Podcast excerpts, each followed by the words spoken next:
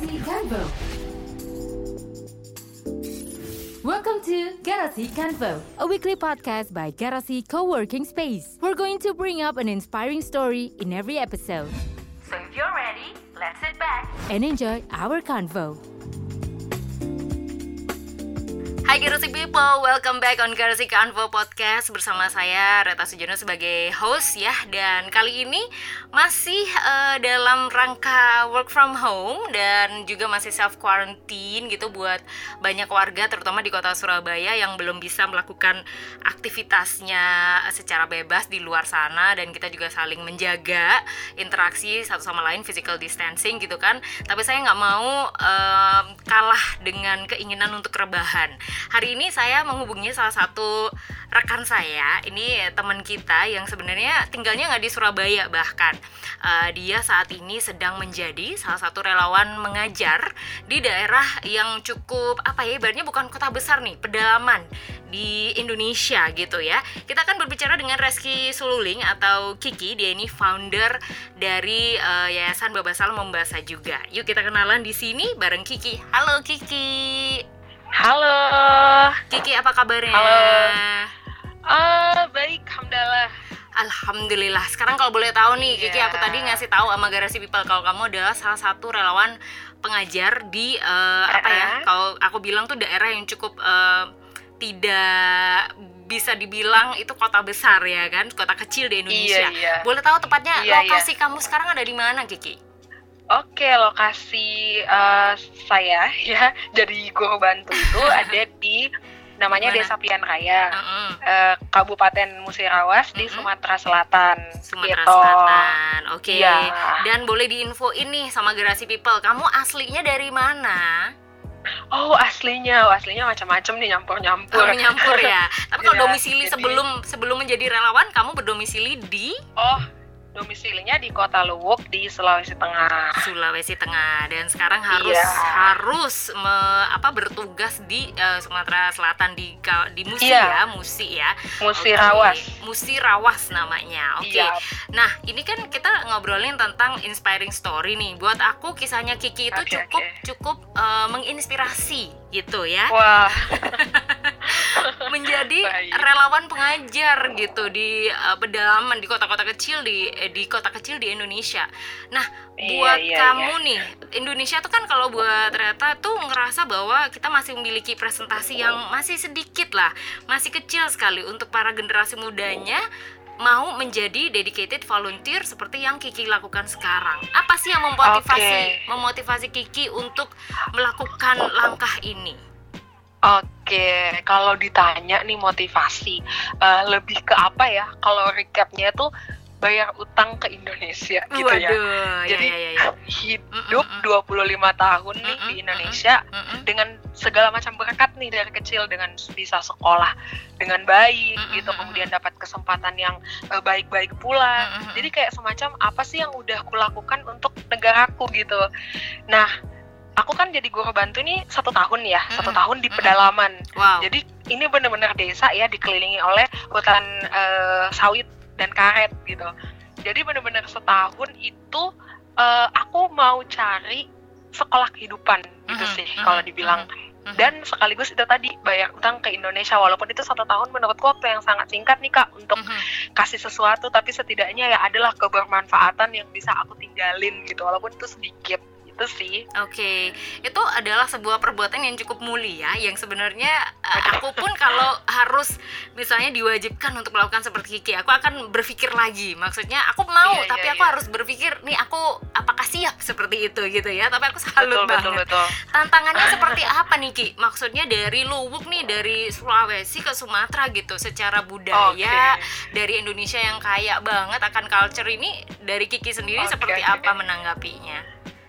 Oke, jadi kalau tantangan ini kan jadi guru bantu ini ada juga tesnya ya, lumayan. Itu semacam tes beasiswa juga. Prosesnya kurang lebih 1 tahun. Jadi prosesnya itu kurang lebih 1 tahun hampir. Tantangannya ya, sebelum kita kesini kan itu ada pelatihannya juga ya dari tempat yayasan aku berpayung kan. Nah, ada adaptasi budaya nih namanya sebelum kita kesini. Nah, setelah karena ini di pelatihan kita diawasi oleh orang yang memang tahu gimana watak kita gitu, dan dirasa oleh mereka setelah sekian banyak asesmen, aku tuh emang cocoknya di daerah Sumatera gitu. Oke, nah, baik. Ya, jadi FYI aja ada 5 daerah untuk penugasan angkatanku. Itu ada di Musirawas Sumatera Selatan, ada di Hulu Sungai Selatan Kalimantan Selatan, Sabu Raijua NTT, Konawe Sulawesi Tenggara, sama Maluku Barat Daya di Maluku. Wow. Nah, ya, rata jadi ya bicara, berarti ya. Iya, dari barat ke timur. Okay. Nah, jadi kalau bicara tantangan lumayan nih, karena kan dari timur diderek ke barat nih ya, dengan agak kaget juga, walaupun misalnya aku emang dari Sulawesi, tapi aku nggak pernah besar di daerah yang benar-benar desa nih kak, yang benar-benar totally we have to stay in a very rural place gitu ya, yang lack of electricity and then, you know, provider sinyal. Serius, ya, oh my god. Iya. Terus. Dan kemudian akses untuk ke desa pun itu tidak mudah, bukan jalanan yang diaspal. Itu adalah tanah merah yang kalau hujan tuh loyak banget, bisa tertanam. Dan kita melewati hutan sawit tadi. Iya, dan karet. Kebetulan aku sekarang agak-agak enak dihubungi karena aku lagi di kabupaten, di ibu kota kabupaten, bukan lagi di desa. Nah, jadi tantangannya itu ya, kalau geografis emang lumayan nih dengan tantangan harus ke desa, aksesnya tidak mudah. Okay. Nah kemudian juga kalau tantangan dari circle itu ya keluarga sih, orang tua terutama ya, ketika aku memutuskan untuk kesini, ini kan tanpa gaji ya, unpaid 1 tahun, itu lumayan panjang nih. Jadi kayak kamu nyari apa nih, kamu udah ada kerja, tapi kemudian kamu ninggalin pekerjaan kamu untuk sesuatu yang kalau bagi orang ini tidak jelas ya, dengan gak ada bayaran gitu, bahkan kita harus mengeluarkan mungkin uang sekian-sekian untuk menghidupi diri kan. Jadi emang tantangannya ya selain geografis, ada juga pengaruh-pengaruh dari luar nih, kayak omongan orang yang kayak, ya udahlah mending kerja aja yang udah jelas-jelas gitu, daripada yang kayak gitu. Kemudian sosial juga sih kak, maksudnya aku nggak justifikasi ya, tapi emang karena tipikal orang sini ya keras gitu ya. Jadi seperti apa ya, ada beberapa orang, nggak semua sih, tapi ada beberapa golongan yang lumayan semacam mempertanyakan gitu lah, semacam mempertanyakan ngapain kamu kesini, gitu-gitu sih. Oh jadi masih banyak yang belum tahu sebenarnya ya tugas teman-teman ya. Ini. Oh baik. Ya betul sekali, karena bicara tugas nih kita bukan cuma ngajar, tapi aku punya 3 semesta kerja istilahnya. Aku punya sekolah, aku harus ngajar di sekolah, kemudian aku punya desa, jadi aku harus deal dengan misalnya Karang Taruna, kepala desa yang kadang emang perangkat banyak dramanya. Perangkat desa itu sendiri ya, stakeholder ya, oke. Kemudian aku harus deal dengan tingkat kabupaten. Jadi intensitas aku ketemu seperti kayak bupati, kepala-kepala dinas itu sering banget, untuk karena visi misi yayasanku ini adalah mengajak semua orang untuk terlibat aktif memajukan pendidikan daerah. Ih, gitu. Keren banget sih. Itu tuh tidak semua orang bisa melakukan, wahai Garasi People. Itulah kenapa aku memilih Kiki untuk bisa jadi narsum aku ya di Garasi Convo. Biar kamu enggak capek, kita jeda dulu sebentar dan kita akan balik lagi coba di sini di Garasi Convo, Empowering Ecosystem. Garasi Convo, Empowering Stories, Empowering Ecosystem.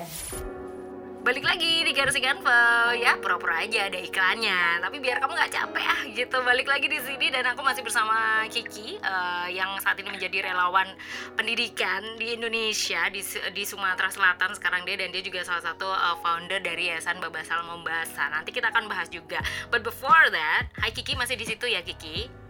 Yeay, Kiki masih semangat untuk membantu pendidikan anak-anak Indonesia. Wow, tapi yang aku tahu juga Kiki ini pernah menjadi salah satu pernah dapetin scholarship gitu ya kan, dari pemerintah Amerika ya, Departemen Luar Negeri Amerika dan juga Indonesia gitu.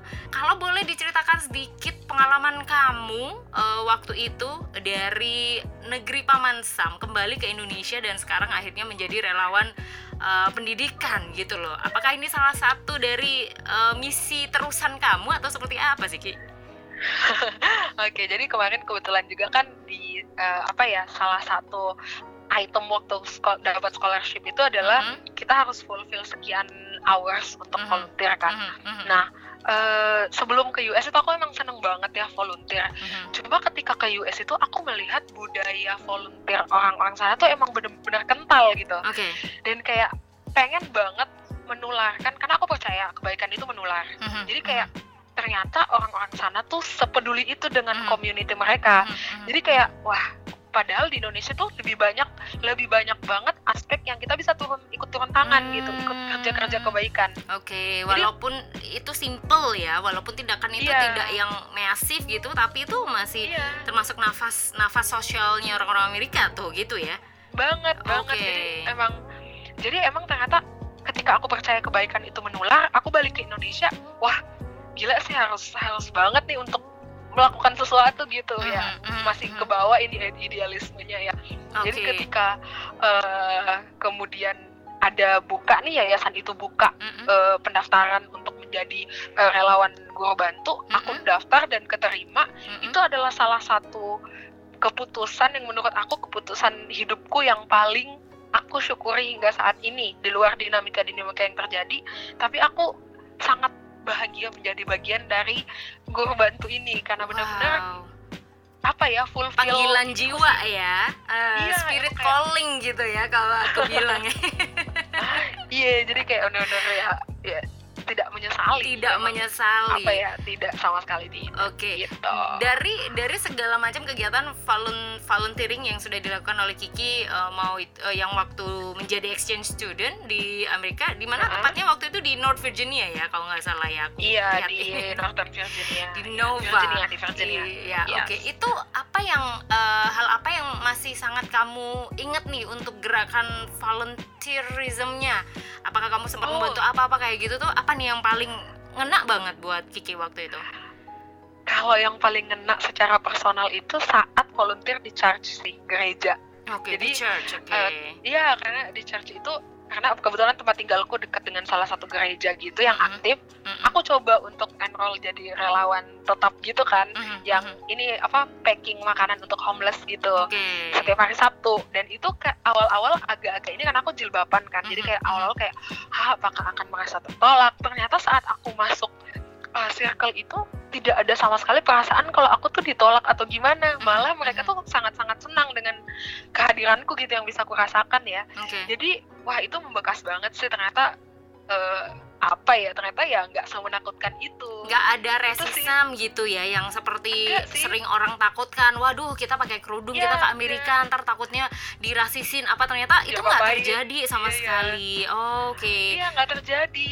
Jadi itu membekas banget. Itu sih salah satu yang benar-benar nancep dan sangat-sangat ini kebawa sampai sekarang, semangatnya kayak wah iya ya, ternyata siapapun itu bisa ikut andil dalam hal apapun gitu. Ini cukup menginspirasi sekali sebenarnya, dan ternyata nih Garasi People, si Kiki ini nggak cuman di situ aja, bahwa sebelum dia berangkat ke Amerika dia tuh udah punya sebuah gerakan ya, kayak movement anak muda gitu kayaknya yang peduli sama sastra dan juga pendidikan, bernama Babassalam Mombasa. Nah, kamu juga selaku foundernya sendiri itu sebenarnya ini gerakannya itu seperti apa, Kiki, dan sejak tahun berapa kamu membuat komunitas atau movement Babassalam Mombasanya itu? Oke, jadi itu dibuat oleh aku dan salah satu temanku. Didirikan tuh 2015 setelah aku lulus kuliah, balik ke Luwuk, dan kemudian merasa kita perlu bikin sesuatu nih di Luwuk gitu kan. Dan akhirnya karena aku suka nulis, aku suka sastra, kemudian apa ya, senang dengan pendidikan, jadi coba di-combine gitu kan. Kemudian lahirlah Babassalam Mombasa. Awalnya itu cuma komunitas, jadi cuma komunitas kecil-kecilan, dia resmi menjadi yayasan di tahun 2018. 2018 kita jadikan yayasan non-profit, tapi sebelumnya itu dia cuman komunitas gitu, komunitas anak-anak muda yang senang nulis, senang pendidikan gitu kan. Tapi di tahun pertama kita berani untuk ngambil gerakan bikin satu festival skala nasional. Itu adalah keputusan gila sih menurutku. Jadi bikin Festival Sastra Banggai, dan di tahun pertama kita dengan istilahnya dalam tanda kutip bunuh diri dengan mengundang orang-orang yang udah punya nama besar kayak Aan Mancur, kemudian Ahmad Tohari, itu kita langsung undang di situ. Wow, terus gimana feedbacknya? Apakah itu beneran bunuh diri atau justru malah sebuah letupan langkah yang sebenarnya keren banget dari teman-teman? Di tahun pertama iya sih seperti tertatih ya, karena orang-orang ya, karena orang-orang di sana taunya ya festival itu ya musik atau pameran busana gitu kan. Ini apa nih tiba-tiba ujug-ujug datang festival sastra gitu kan. Tapi lama-kelamaan karena yang seperti yang aku yakini lagi tadi, kebaikan itu menular, hal-hal positif itu akan menular. Jadi lama-kelamaan banyak yang mulai ke apa ya, engage gitu loh, merasa kayak relate dengan apa yang kita bawa gitu. Pada akhirnya value itu tersebar dan akhirnya jadi gerakan yang ya sekarang walaupun aku lagi jauh di sini tapi teman-temanku di sana tetap apa ya, masih jalan gitu, bahkan, bahkan tetap melaksanakan akan masuk tahun keempat nih Festival Sastra Banggainya. Jadi tetap jalan, tetap dengan program-program kami yang alhamdulillah aku lihat semakin banyak gitu dengan setelah jadi yayasan. Jadi alhamdulillah banget, bersyukur banget ternyata gerakan yang awalnya lahir hanya dari minum kopi berdua sama temen sekarang jadi gerakan masif di sana. Wih, keren banget. Udah ada berapa tuh kalau boleh tahu partisipan dari apa ya, teman-teman komunitas Babassalam membahasanya sendiri dari berapa dan sekarang sudah berkembang menjadi berapa? Awalnya kan yang bentuk cuma aku ya berdua sama temanku namanya Ama Ahmad. Kemudian sekarang tuh udah banyak banget dan udah ada semacam pengurus harian yang aku juga udah nggak tahu nih. Serius? Iya, udah nggak tahu dan kita udah kan beranak pinak ya. Terus iya, jadi udah nggak tahu nih. Tapi ada volunteer juga kalau misalnya ada festivalnya tuh kita buka volunteer gitu. Jadi calling for volunteer gitu. Jadi emang udah banyak sih teman-teman di sana udah sadar akan pentingnya pendidikan dan gerakan untuk sadar soal literasi gitu. Wih, keren banget. Nanti deh kita mau undang-undang Kiki juga kalau pas lagi sudah selesai bertugas. Mungkin siapa tahu nanti bisa juga ikutan acara di Garasi Co-working Space gitu, karena kita juga sering banget nih ngundang-undang teman-teman yang juga punya apa ya, kalau aku bilang punya specialty, talent atau juga punya komunitas yang keren. Siapa tahu teman-teman dari yang diwakilin oleh Kiki nanti bisa juga ngobrol di Garasi Co-working Space, di Garasi Talks gitu ya. Oh iya, terima kasih. Iya. Well, karena juga kita waktunya juga nggak banyak. Tapi aku cuma mau tanya nih sama Kiki nih untuk goals di tahun 2020, di mana di bulan seperti ini gini aja kita tuh udah cukup shock dan terapi dengan adanya wabah COVID-19, semua hal-hal yang ingin kita lakukan ternyata harus terhenti sejenak dan lain sebagainya. Apakah itu mempengaruhi goals seorang Reski Sululing atau bagaimana nih goals kamu di tahun ini? Oke, jadi sebenarnya kan aku selesai guru bantu tuh di Agustus ya. Agustus tuh aku penarikan kembali ke Jakarta. Nah ini tuh karena semuanya lagi di shutdown, murid-murid tuh libur sampai tanggal 8 April. Dan kita harus karantina diri sendiri dalam rumah selama itu beberapa pekan. Iya, jadi nggak ada, emang sekarang tuh bener-bener nggak ada kegiatan. Aku juga nggak bisa sosialisasi apa-apa keluarga karena harus social distancing dan physical distancing gitu kan. Nah, dan otomatis goalku ketika awal tahun itu adalah menyelesaikan masa penugasanku dengan optimal gitu. Tapi kemudian karena ada ini ya si COVID-19 ini, otomatis itu juga agak-agak ya banyak program-programku dan teman-temanku di sini yang agak harus tertunda gitu, harus sejenak untuk di hold karena emang nggak bisa. Tapi kemudian kita coba cari cara untuk tetap bisa produktif ya. Jadi ya coba-coba untuk bikin media ajar lewat online, walaupun murid-muridku ini nggak bisa nih karena di desa kan nggak bisa ngakses ya. Iya, jadi mungkin direkam aja terus nanti nitip ke guru yang akan masuk ke desa. Kalau saya gurunya ada datang, terus mungkin nanti coba disebarkan ke anak-anak atau mungkin nanti pas masuk sekolah ketika keadaan sudah pulih gitu. Dan ya pada akhirnya iseng-iseng juga bikin podcast sama temen. Jadi ya udahlah. Oh iya, kamu baru punya podcast ya, namanya Bikini Podcast ya. Oke, teman-teman mungkin boleh main-main ke tempatnya Kiki dan temannya ini gitu. Keren banget sih kalau ngebahas tentang pesan-pesan tentang goals kamu dan juga kisah-kisah yang sangat inspiratif ini dari Reski Sululing. Semoga ini juga bisa memotivasi teman-teman yang lainnya juga nih untuk membuat sebuah keputusan yang masif gitu ya dalam kehidupannya. Amin. Thank you banget Kiki untuk waktunya dan semoga kita bisa ketemu secepatnya ya Kiki ya. Ya, amin. Semoga sehat selalu. Thank you Kiki. Garasi People, itu dia obrolan kita bersama Reski Sululing atau Kiki yang sudah sangat menginspirasi banget dengan kisah-kisahnya ya, meskipun kita harus bekerja di dalam rumah dan juga physical distancing, tapi ini bukan menjadi cara untuk kita tidak produktif ya.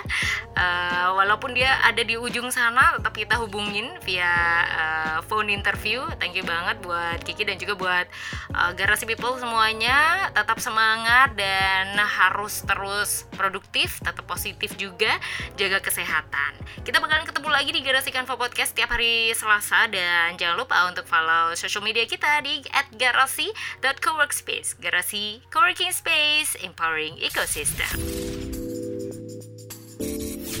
Thank you for listening Garasi Keinfo. Don't forget to follow our podcast channel and our social media @garasi.co-workspace. We'll see you soon on another empowering stories. Garasi Keinfo, empowering ecosystem.